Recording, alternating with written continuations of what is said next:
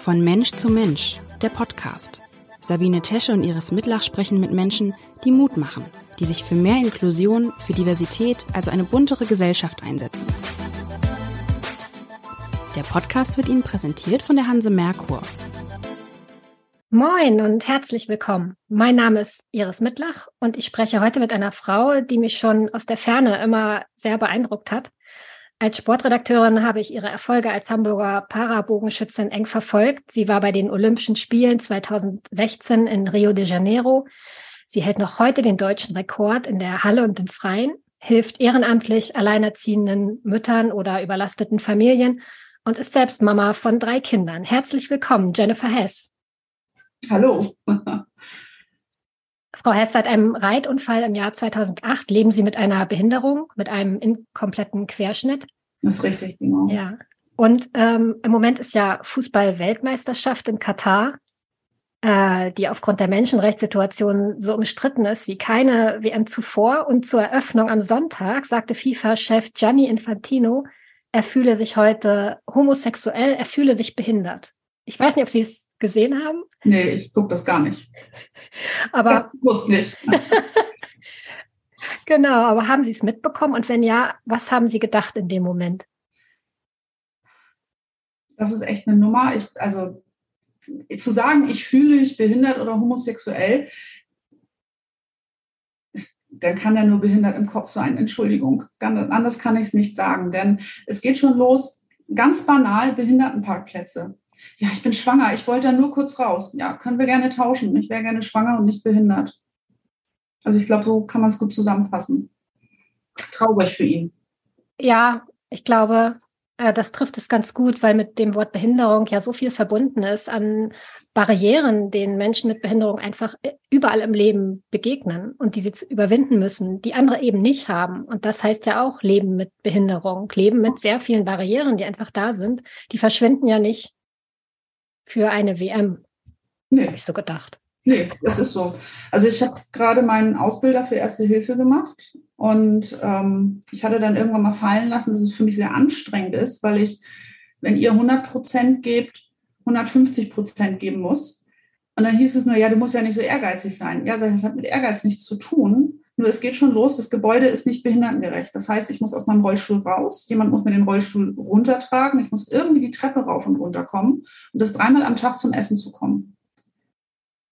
Und somit muss ich halt 150 Prozent geben, um das Gleiche zu erreichen, was andere erreichen. Und das ist Behinderung. Hm. Und Sie haben das ja eben so ein bisschen beschrieben, genau. Sie haben ja einen inkompletten Querschnitt, das heißt, Sie können Schritte gehen. Ja, ja ich komme vorwärts. Also gehen kann man es nicht nennen. Ich komme vorwärts. Ja, okay. Weil es äh, sagt sich ja mal, schreibt sich so schnell, jemand sitzt im Rollstuhl, aber es gibt ja viele verschiedene Formen und äh, Sie haben das gerade beschrieben, genau, Sie, Sie, Sie sind auf einen Rollstuhl angewiesen und genau. schaffen aber den Transfer zum Beispiel vom Bett in den Rollstuhl selber. Ja, ja, ja. Also das ist alles machbar. Ja. Glück im Unglück gehabt. Genau, Sie waren 32 Jahre alt, als dieser Unfall passiert ist. 14 Jahre ist das inzwischen her. Wie, wie präsent sind da eigentlich noch die Erinnerungen an eine Zeit als Fußgänger? Das habe ich mich gefragt. Ist das etwas, was noch immer da ist oder immer mehr verblasst? Also es gibt zwei Sachen in meinem Leben, die ich tatsächlich als Fußgänger vermisse. Das ist mal das Motorradfahren. Das kriege ich aber vielleicht irgendwie nochmal wieder hin. Da mal gucken. Bis jetzt habe ich alles erreicht, was ich erreichen wollte in dem Bereich. Aber das Gehen barfuß im Sand. Oh, okay das vermisse ich. Und das ist auch immer noch, also es ermöglicht mir meine Familie ganz häufig, dass sie mich einhaken und dass ich dann nochmal im Sand gehen kann. Aber dieses Rennen, reinfallen lassen, mit meinem Hunden toben, das fehlt. Aber das ist das Einzige. Also es hat auch, wenn sich das jetzt ganz banal und blöd anhört, es hat auch viel Positives in mein Leben gebracht. Ich denke ganz anders, ich agiere ganz anders. Und wenn ich was machen will, dann mache ich es. Ja, da werde ich, da würde ich gerne ein bisschen bleiben auf diesem, ja. das hat mir so viel Positives gebracht. Das ist ja etwas, wenn man auf ihr Leben guckt als Außenstehender, denkt man, oh Gott, die hat einen Unfall und ach, ach, ach je. Und ähm, da kommt ja ganz schnell so ein mitleidiger Blick auch auf. Aber bei Ihnen ist es ja eigentlich komplett das Gegenteil. Ähm, wie, wie ging das damals oder wie ist das, wie kann man das nachvollziehen? Also ich hatte meinen Unfall, bin dann im Hubschrauber nach Hamburg ins Krankenhaus gekommen und habe zwei Tage später mich im Rollstuhl gesetzt und bin zum Hubschrauberlandeplatz gefahren. Ich konnte also im Fenster rausgucken und konnte den sehen und habe gedacht, okay, das muss jetzt weitergehen. Ich war immer sportlich. Ich habe Schwimmen gemacht, ich habe Laufen gemacht, ich habe Radfahren gemacht, ich habe Kinder und Jugendliche trainiert im Schwimmen. Äh, ich habe DLRG, also ich habe alles gemacht. Ich war Rettungstaucherin, ich war Motorradfahrerin, also ich war schon immer ein ganz aktiver Mensch. So, und dann habe ich da auf diesen Hubschrauber-Landeplatz geguckt und habe gedacht, das ist es nicht gewesen. Was kannst du machen, selbst wenn du im Rollstuhl bleibst? Und dann war so der erste Gedanke, ja, okay, Rollstuhlbasketball. Ne? Das ist ja so das Erste, was ich mit Sport im Rollstuhl verbunden hatte. Für mich war aber klar, das habe ich auf zwei Beinen schon nicht hingekriegt. Wie soll ich das mit vier Rädern hinkriegen? War also gestrichen. So, und dann weiß ich, dass ich mal mit meiner Familie in einem Feriencamp war und da war das Projekt Bogenschießen. Und da hatte ich mitgemacht und habe damals schon gesagt, cool, das ist ein Sport, auf den hätte ich Bock. Zeit war aber nicht. Ne? Drei kleine Kinder, berufstätig, ganz viele andere Sachen, passte also gerade nicht in mein Leben. Und habe gesagt, da beißt du dich dran fest und guckst. Dann bin ich lange zur Reha gewesen und hatte dann am 2.1.2009 das erste Mal richtig einen Bogen in der Hand und habe dann gesagt, das machst du richtig, du willst nach London ja, das hat leider nicht geklappt, aus verschiedenen Sachen. Die Qualifikation wäre da gewesen, aber da möchte ich jetzt auch nicht in die Tiefe gehen. Dann habe ich gesagt, okay, Wetter in Rio ist eh viel besser, dann fährst du halt nach Rio. Und mal die Kurzfassung. So, das war das Sportliche. Ich habe aber auch viele andere Sachen. Ich habe mit Malen angefangen, ich habe mit Schmuckherstellung angefangen, ich habe mit meinen Hunden angefangen, ich habe mit meinen Hunden gearbeitet und all das hätte ich, glaube ich, nicht gemacht, wenn ich nicht diesen Unfall gehabt hätte. Hm. Wenn man jetzt bei dem Beispiel Hunde bleibt, also Sie haben mit Ihren Hunden gelebt, aber Sie haben dann einen ganz anderen Zugang zu ihnen gefunden oder haben Sie mit anderen Augen betrachtet? Wie kann man sich das vorstellen? Ich hatte vorher keinen Hund, also ich hatte ah, okay. Mal, ähm, das passte aber alles nicht und, und somit hatte ich dann irgendwann leider keinen Hund mehr.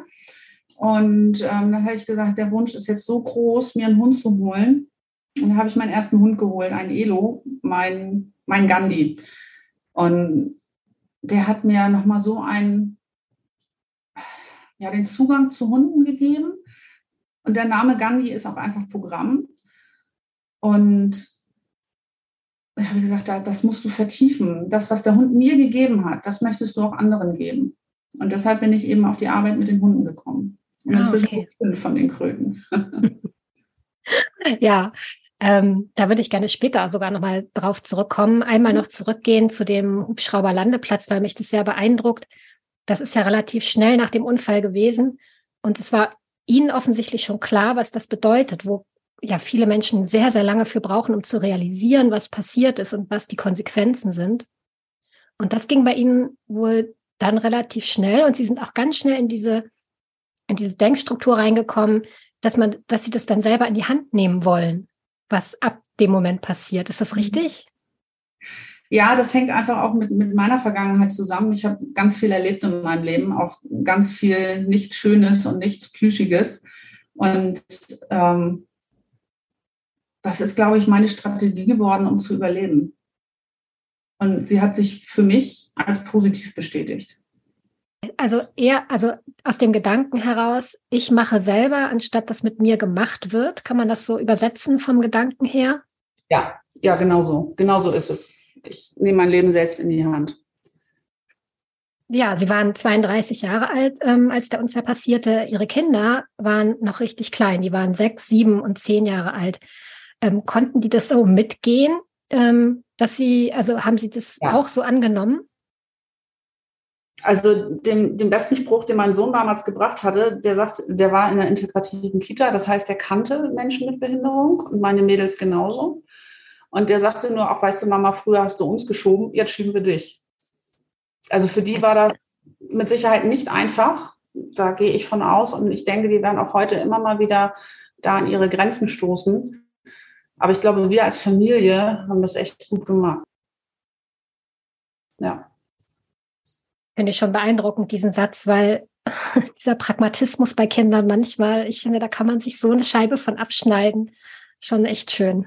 Ja, nee, das ist so. Und ähm, ich glaube, das haben sich meine Kinder auch heute noch ähm, behalten. Also so für ihr eigenes Leben. Richtig, also wird ihnen auch so vorgelebt.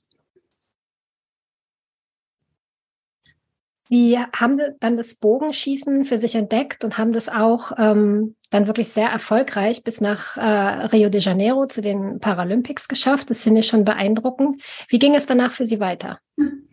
Nach den, nach den Spielen oder? Genau. Ja, ähm, leider ging der Sport aufgrund meiner Schulter nicht mehr so, dass ich ihn selber ausführen kann. Ähm, ich mache das aber so, dass ich mit zum Beispiel Gruppen von Kindern, die sehr verhaltensoriginell sind, dass ich mit denen Bogenschießen zum Beispiel mache und habe da ganz tolle Erfolge, weil ich einfach ganz anders an die Kinder rangehen kann und sie mit was locken kann, was nicht alltäglich ist. Weil Bogenschießen ist in Deutschland hat einen ganz anderen Stellenwert als in anderen Ländern. In Amerika zum Beispiel wird das eigentlich in Schulen, ist es gang und gäbe. Ähm, in England ist es auch ein Sport, der viel mehr gelebt wird und hier ist es im Moment noch eine Randsportart. Und ich habe ganz klare Strukturen und Regeln, wenn ich mit diesen Kindern diesen Sport mache, weil es auch einfach sicherheitsrelevant ist. Und selbst Kinder, die wirklich kaum zwei Minuten auf dem Stuhl sitzen bleiben können, schaffen es, die zwei Stunden so lange still zu warten, bis sie dran sind.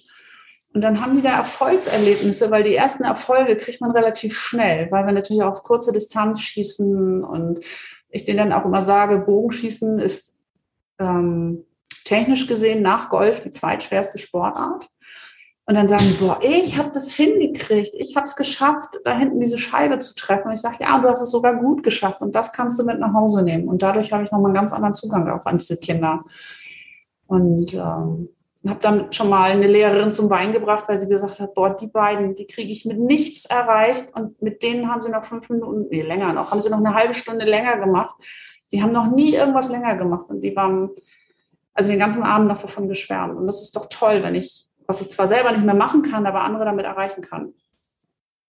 Weil es da ja eigentlich um die Essenz dieser Sportart geht. Ne? Also was, was, was lernt man beim Bogenschießen und was, was kann man dafür fürs Leben mitnehmen? Wenn Sie das ganz knapp zusammenfassen müssten, was wäre das dann? Also was lernt man beim Bogenschießen? Also erstmal die Konzentration auf sich selber, dass es nur funktionieren kann, wenn ich mit mir selber in die Ruhe und ins Reine komme. Und dass ich was bewirke und es dann auch noch funktioniert. Und Bogenschießen ist ja, kommt ja auch noch hinzu, ist eine von den ganz wenigen Sportarten, die jung und alt, dick und dünn, behindert und nicht behindert, gleichermaßen machen können. Natürlich ist ein stehender Schütze stabiler als jemand, der nur ein Bein hat und auf dem Hocker sitzt. Ganz klar. Aber es ist trotzdem im Amateurbereich so, dass die sich miteinander messen können. Und vor vielen Jahren ist ein 100-Jähriger mal auf einer ähm, WM Erster geworden. Ist doch cool. Hm, das heißt, Erfahrung und diese Altersgelassenheit kommen da dann auch nochmal dazu. Dass ja. Die können, genau. können Wettkampfstärke ausmachen. Ja, sowas finde ich auch immer toll. Und wenn es nicht nur darauf ankommt, ich kann am höchsten springen und am weitesten laufen oder so, sondern dass es halt auch so ein bisschen auf ähm, genau diese Fokussierung, Ruhe, Konzentration ankommt. Und da gibt es ja auch dieses meditative Bogenschießen, was ja aus, aus den asiatischen Ländern kommt. Die machen da ja eine richtige Kür ist vielleicht das verkehrte Wort, aber das ist ja ein richtig immer wiederkehrender Ablauf, der wirklich schon in die Meditation reingeht.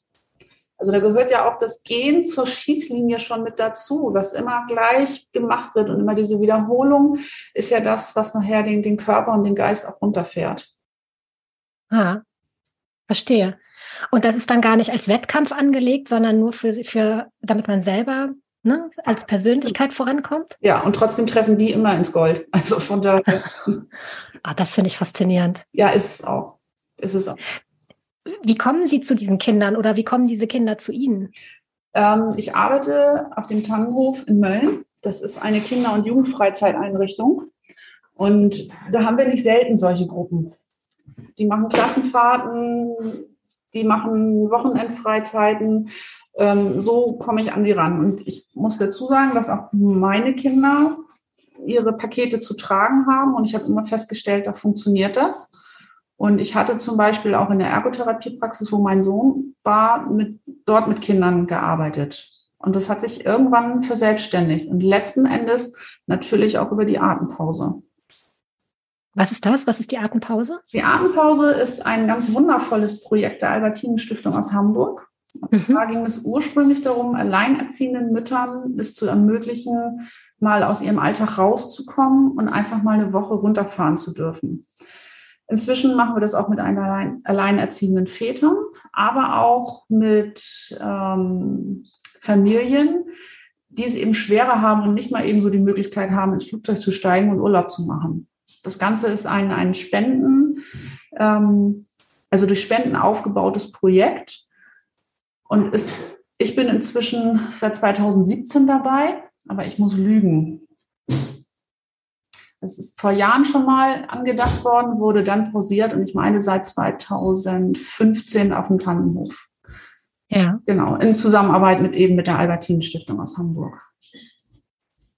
Es ist jetzt fast ein Jahr her, dass wir als Familie was Ähnliches gemacht haben. Da muss ich gerade dran denken. Es gab doch diese Corona-Auszeit für Familien. Ja. Ähm, also Familien, die halt wenig Geld haben oder ein Kind mit Behinderung pflegen. Und da kamen wir dann rein. Mhm. Und ähm, wir sind ins Allgäu gefahren auf einen wundervollen Hof, wo wahrscheinlich ein ähnliches Programm war. Es war Vollpension, das heißt, wir mussten nicht kochen, wir mussten genau. uns, wir konnten uns eigentlich nur so ein bisschen um uns als Familie kümmern. Und ich weiß noch, wie ich da, ähm, es hatte so eine wundervolle Aussicht auf, auf die Berge.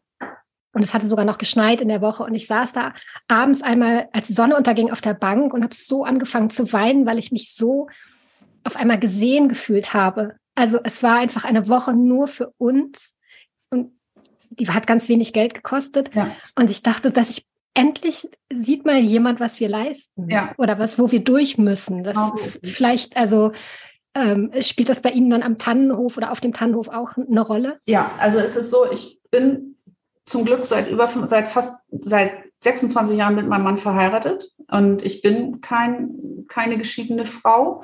Ähm, ich bin aber Scheidungskind und was ich halt sehe, ist, dass geschiedene Elternteile, egal ob Mutter oder Vater, die müssen ja beides sein. Das ja. heißt, wenn ich mal Kopfschmerzen habe, kann ich mich nicht hinlegen und sagen, kannst du mal eben, sondern die müssen immer 100 Prozent da sein.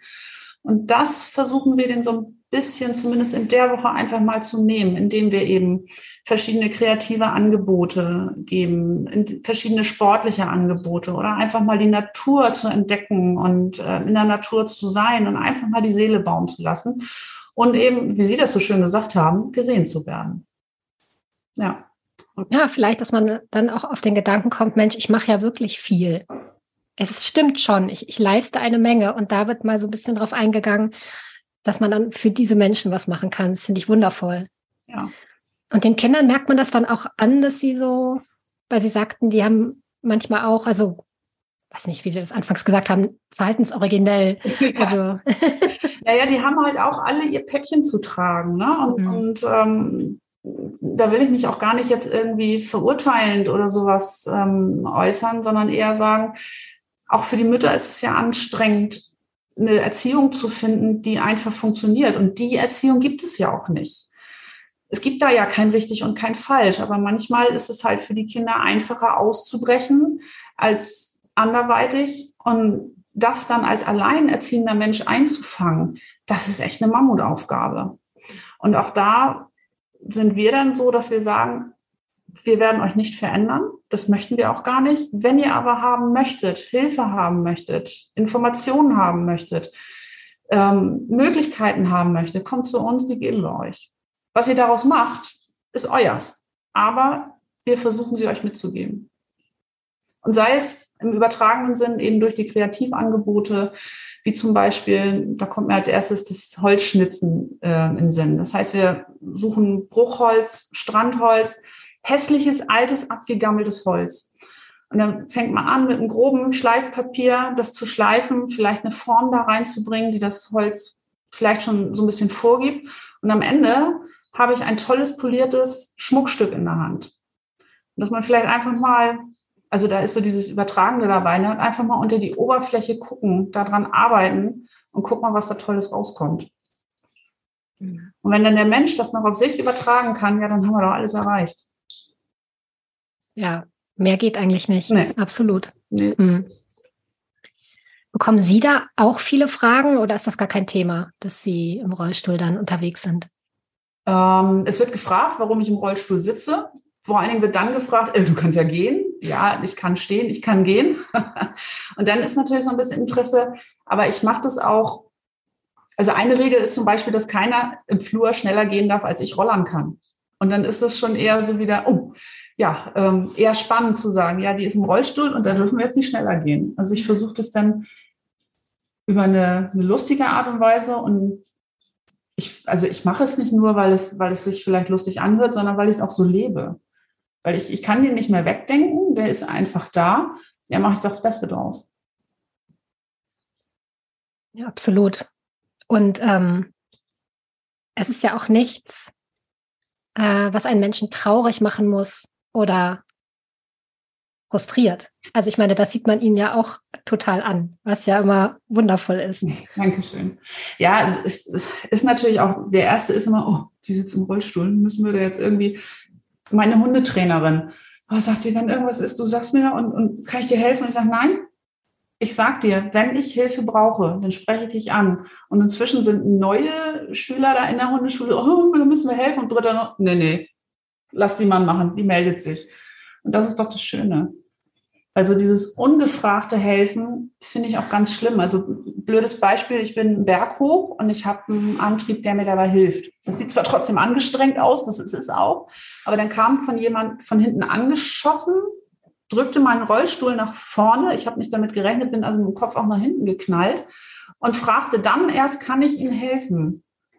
Nein, danke, das mache ich alleine. Und so dieses Frag vorher und akzeptiert es, wenn ein Mensch mit Behinderung sagt, er braucht gerade keine Hilfe. Weil wir sind nicht hilflos. Wir müssen nur andere Barrieren überwinden als ihr. Ja, komplett übergriffig. Und ich finde das Alleine deshalb ist Inklusion auch in der Schule schon wichtig, damit oder im Kindergarten, damit man das von klein auf lernt. Ja. Weil die Kinder, die mit meinem Sohn zusammen in der Kita sind, würden sowas zum Beispiel niemals machen. Nee, richtig, genau. Meine Kinder auch nicht. Mhm. Und zwar, weil die auch in einer Kita waren, in der es ganz normal war, dass da auch ein Kind bei war, das den ganzen Tag auf dem Boden gelegen hat und sich Robben vorbewegt hat, weil es halt einfach nicht laufen kann. Und dann hat das Kind seine Fähigkeiten entwickelt und die anderen ihre Fähigkeiten entwickelt, wie man zusammenarbeiten kann. Und solange, man, und solange das Wort Inklusion noch in unseren Köpfen drin ist, gibt es sie auch nicht. Weil es ist nichts Normales, wenn ich darüber nachdenken muss. Ja, da liegt noch ein weiter Weg vor uns und ich finde es immer sehr schön, Menschen äh, wie Ihnen zu begegnen, weil sie das halt einfach anpacken und ähm, einfach machen. Das, wie der Hubschrauberlandeplatz-Moment äh, das schon gezeigt hat. Äh, Sie sind halt jemand, der anpackt und Mut macht auch. Mögen Sie dieses Wort eigentlich Mutmacherin? Nee, weil dann wäre ich ja jemand, der, der besser ist als andere.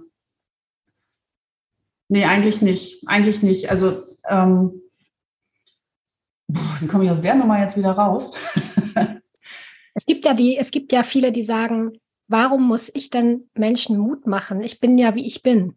Also vielleicht ist das so ein bisschen der Gedanke, ja. dass man auch dadurch wieder was Besonderes wird, dass man halt ein Schicksal hat in Anführungsstrichen und das einfach, also damit lebt und dann ist man plötzlich ein Mutmacher. Ja, aber jeder hat doch irgendwo sein Schicksal und, und jeder hat doch irgendwo mal was, was erlebt, was ihn vielleicht gerade ja irgendwo an die Seite gestellt hat, wo er gar nicht hin sein wollte. Und ähm, äh, ja, ich hatte gerade was, wo ich gedacht habe, das passt da rein. Komm ich, vielleicht fällt es mir nachher noch ein. Also ich hatte noch irgendwas, was ich dazu sagen wollte. Nee, fällt mir gerade ja. ein. Fällt Ihnen bestimmt noch mal ein. Ich würde nämlich da gerne auch, ähm, weil wir ja als Eltern eines behinderten Kindes das auch sehr oft hören, dass wir ja so stark sind und man müsse uns bewundern, wo ich dann immer sage, nee, uns muss keiner bewundern. Also ihr seid ja auch Eltern, ihr macht es ja genauso wie wir. Nur klar, wir müssen noch gegen andere Hürden anlaufen, ja. aber am Ende sind wir alle gleich belastet und wir können auch nicht mehr ganz oft und sind am Heulen, genau wie ihr. Genau, und das ist das, was mir vorhin nicht einfiel. Geheult wurde ganz viel und das passiert auch heute noch und ich denke auch heute noch, boah, mullst du morgen wirklich wieder aufstehen, um das noch zu machen, um das noch zu machen? Du schaffst es nicht mehr. Ja, und irgendwann ist was anderes möglich und dann schafft man vielleicht auch den nächsten Schritt wieder. Man muss halt Ideen entwickeln und muss, man muss kreativ sein. Und das glaube ich, eine meiner ganz großen Stärken, dass ich einfach kreativ bin und Lösungen vielleicht finde, wo andere vielleicht nicht ganz so schnell draufkommen. Was ist denn Ihr nächstes kreatives Projekt? Jetzt bin ich neugierig. Oh, kreatives Projekt, da habe ich ganz, ganz viele. Äh, also ich möchte mein, endlich meinen großen Bettquilt endlich fertig machen. Das ist mein kreatives Projekt. Ähm, wenn man mal anders kreativ denkt, dann ist es der Aufbau meiner Ausbildung oder anderen es ermöglichen, mit ihren Hunden äh, zu arbeiten, dass die eben ja, tiergestützte Therapien angeben können. Das ist noch ein sehr kreatives Projekt, bei dem ich auch sehr kreativ sein muss. Und Können Sie das denn? Also sind Sie ähm, Ausbilderin für Therapiehunde oder? Ähm, da arbeite ich gerade dran. Ähm, es ist so, dass es in Deutschland halt nicht geschützt ist. Das heißt, es gibt keine Vorgaben wie in den angloamerikanischen Ländern, wo gesagt wird, das und das gehört dazu. Es gibt Verbände aus diesen Ländern, an denen wir uns angelegt oder an denen wir uns angelegt haben und ähm, da noch so ein bisschen verfahren. Aber gerade hier in Deutschland ist nämlich die Möglichkeit der Charlatanerie extrem groß. Das heißt, wir umgehen das, indem ich A, eine Filiale übernehme, die da schon ganz viel dran investiert haben und eben auch sich über die deutsche Zertifizierungsstelle ein Zertifikat erarbeitet haben, das gewisse Vorgaben erfüllen muss. Und damit kommt es dann fast schon einer staatlich geprüften ähm, Ausbildung nahe. Es ist nicht das Gleiche, es kommt denen aber sehr nahe. Das heißt, wer dann dort, beziehungsweise hat, dort habe ich auch meine Ausbildung gemacht und ab nächsten Jahr dann bei mir diese Ausbildung macht, der hat auch wirklich was in der Hand, mit dem er dann arbeiten kann. Genau. Was können eigentlich Hunde an Thera also wie können Hunde eigentlich Menschen therapieren? Also es gibt wissenschaftlich bewiesen viel, ganz viele positive Effekte, die ein Hund alleine durch seine Anwesenheit mitbringt. Er kann den Blutdruck senken, er kann die Atmung ähm, ähm, nach verlangsamen, er kann sie aber auch beschleunigen, er schüttet Glückshormone bei den Menschen aus. Durch das Anfassen, durch die bloße Anwesenheit, das ist zum Beispiel auch erwiesen, dass in Klassen, wo immer mal ein Schulhund ist, dass der Unterricht ruhiger und geordneter gehen kann, weil die Kinder sich eher in der Lage fühlen, sich selbst zu regal, regal, ähm, äh, na, regulieren. Regulieren, ja, mhm. das Wort. Ähm, in der Lage sind, eben sich auch selbst zusammenzureißen und zu sagen, oh nee, jetzt dürfen wir hier nicht schreien, weil es den Hund stört. Und ähm, auch da sind wieder die, die, sind sie in Amerika viel, viel weiter. Bei uns ist es ein absolutes No-Go, mit dem Hund ins Krankenhaus zu gehen. In Amerika darf ein Pferd auf die Intensivstation. Mhm. Und es ist auch so, dass immer gesagt wird, ja, und Hygiene. Nur wenn man mal genauer hinguckt, ist es so, es geht dort um Zoonosen. Zoonosen sind Krankheiten, die zwischen Mensch und Tier übertragen werden. Und die Krankheiten, die von den Menschen auf die Hunde übertragen werden können, sind viel, viel gefährlicher für den Hund als die Krankheiten, die vom Hund auf den Mensch gehen. Mhm. Und ähm, deshalb ist es auch so wichtig, dass ich weiß, wie ich meinen Hund schütze, a, vor der Überforderung in seinem Job. Also es darf nicht zum Werkzeug werden, sondern die können nur eine gewisse Anzahl an, an Arbeitsminuten leisten. Dem muss ich mir bewusst sein. Und natürlich muss ich auch den Mensch schützen. Das heißt, ich muss gucken, dass der Hund geeignet ist, dass es ein sozial verträglicher Hund ist. Es bringt mir überhaupt nichts, wenn ich einen Hund habe, der noch nicht stubenrein ist und mir auf den Kita-Boden pischert. Mit dem Hund kann ich nicht arbeiten. Und von daher muss ich da ganz genau gucken, dass ich da was finde. A, ist der Hund geeignet und B, ist vor allen Dingen der Mensch geeignet, das zu sehen und seinen Hund zu führen. Und das bilde ich aus. Oder in Zukunft bilde ich das aus. Oh. Das heißt, da geht gerade sehr viel Energie äh, Ihres Tages rein ja. in dieses Projekt. Ja, auf jeden Fall. Also Hunde in Schulklassen und Pferde auf Intensivstationen. Ich könnte jetzt noch lange weiterhören, mich mit Ihnen unterhalten. Eine Frage habe ich noch, weil ich die Bilder aus Rio noch im Kopf habe. Da waren Sie ähm, eine Athletin mit kurzen schwarzen Haaren. Und jetzt sehe ich sie vor mir mit langen Dreadlocks in den schönsten Violett- und Lila-Tönen. Sie sind eher so keine Freundin des Stillstands wahrscheinlich, ne? Überhaupt nicht. Nein. Also ich, ich weiß gar nicht, wie viele verschiedene Haarfarben ich schon in meinem Leben gehabt habe und äh, wie viele Frisuren. Und es ist doch toll, sich neu zu erfinden. Und ich habe meinen Kindern auch nie verboten, irgendwas mit den Haaren zu machen. Die einzige Sache war, dass sie erst ab einem bestimmten Lebensjahr färben durften, weil es mir da einfach um, um die Stoffe geht, die dann halt auch in den Körper gehen kann. Dass es nicht gesund ist, da müssen wir uns nicht drüber unterhalten. Darum geht es jetzt auch nicht. Aber auch meine Kinder dürfen sich gerne jeden Tag neu erfinden. Und das versuche ich auch den Familien, wenn wir da mal wieder darauf zurückkommen wollten, äh, eine Atempause zu geben. Ihr seid da, macht das was euch, aus euch, was ihr möchtet. Hm. Wenn Sie einen Wunsch frei hätten für diese Familien, denen Sie dort so oft begegnen, was wäre das? Da würde ich mich Ihnen anschließen wollen, dass Sie sich selber sehen. Also das ähm, hat mich echt berührt. Hm, zu sehen, dass die sich dessen gar nicht bewusst sind, was sie tagtäglich leisten. Ja, genau so ist es. Häufig wird es benannt, aber genauso häufig auch nicht. Hm. Weil ich mir vorstellen kann, dass die natürlich auch unglaublich viel negatives Feedback bekommen. Dann sind wahrscheinlich die Schulsachen wieder unordentlich gewesen und dann kriegt man das als Feedback und ich weiß nicht was oder hat irgendwas vergessen zurückzugeben, weil es einfach wirklich viel Stress ist. So ist es. Und hinzu kommt auch, dass wir einen ganz hohen Anteil an nicht-deutschen Familien dort haben, was ich total schön finde, weil das macht es einfach so unendlich bunt. Und ich kann aus deren Kulturen, aus deren Religionen, aus deren Ansichten kann ich auch so viel, also auch nicht nur ich mache was für die, sondern auch diese Familien machen ja auch was mit mir und, und geben ja auch mir ganz viel zurück. Und das wäre total schön, wenn wir mal diesen, diesen ganzen immer noch Gedanken da haben, du bist anders. Und da geht es ja nicht nur um, um die Staatsbürgerschaft, sondern da geht es ja auch eben um behindert oder nicht behindert. Es ist doch toll, dass wir alle so unterschiedlich sind. Warum müssen wir alle in, in eine Norm gepackt werden? Und wenn dieses Denken dadurch ein klein bisschen aufgelöst wird, habe ich auch wieder was erreicht. Oder wir mit diesem Projekt. Wenn jetzt Unternehmer, Unternehmerinnen zuhören und denken, das würde ich gerne unterstützen, das ist doch eine tolle Sache, die können sich dann an die Albertinen-Stiftung wenden? Genau. Einfach mal bei Google oder wenn ich, oder wie das überall heißt, www eingeben, Albertinen-Stiftung, dann kommt es und dann ähm, können Sie da unterstützen und das wäre total toll, wenn Sie es auch machen, weil dieses Projekt muss einfach weiterlaufen. Wir werden darauf hinweisen, auf jeden Fall. Ähm, es wird ja auch äh, parallel einen äh, Artikel in der Zeitung geben. Und ansonsten werden wir weiter Werbung machen. Das ist das nämlich wirklich was ganz Wichtiges und was Zentrales, was einfach nie aufhören darf. Ja, zumal die ja auch noch andere ähm, Projekte haben. Ich meine, die Herzensbrücke oder ich hoffe, ich sage mhm. Falsches, das unterstützen sie ja auch. Und ähm, auch das muss natürlich weiterlaufen. Ne? Mhm. Das funktioniert nur mit Spenden. Ja.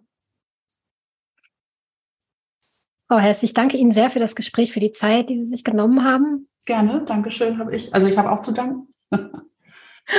Und dann, ähm, ja, wünsche ich Ihnen eine wundervolle, Weihnachtszeit. Vielen Dank, wünsche ich Ihnen auch. Dankeschön. Tschüss. Tschüss.